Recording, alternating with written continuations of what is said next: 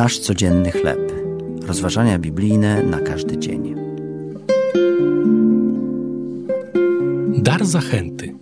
Tekst autorstwa Jamesa Banksa na podstawie pierwszej księgi Samuela, rozdział 23, wersety od 14 do 23. Twoje pszczoły roją się. Moja żona zajrzała do mego pokoju i przekazała mi informację, której żaden pszczelarz nie chciałby usłyszeć.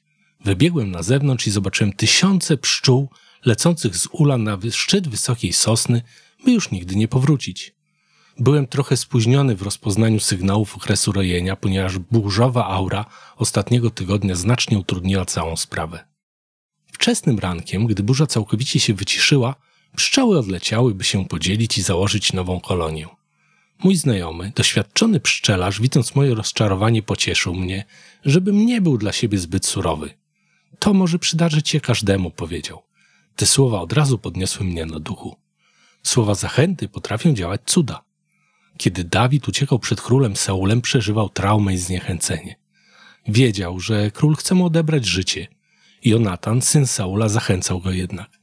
Nie bój się, gdyż nie dosięgnie cię ręka mojego ojca Saula. Ty będziesz królem nad Izraelem, ja zaś będę drugim po tobie. Także mój ojciec Saul wie o tym. Takie słowa w ustach następcy tronu były zaskakująco bezinteresowne. Jonatan prawdopodobnie miał przeświadczenie, że Bóg szczególnie błogosławi Dawidowi i wypowiedział słowa z pokornego serca, pełnego wiary.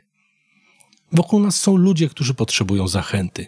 Prośmy Boga, aby użył nas, by im pomóc.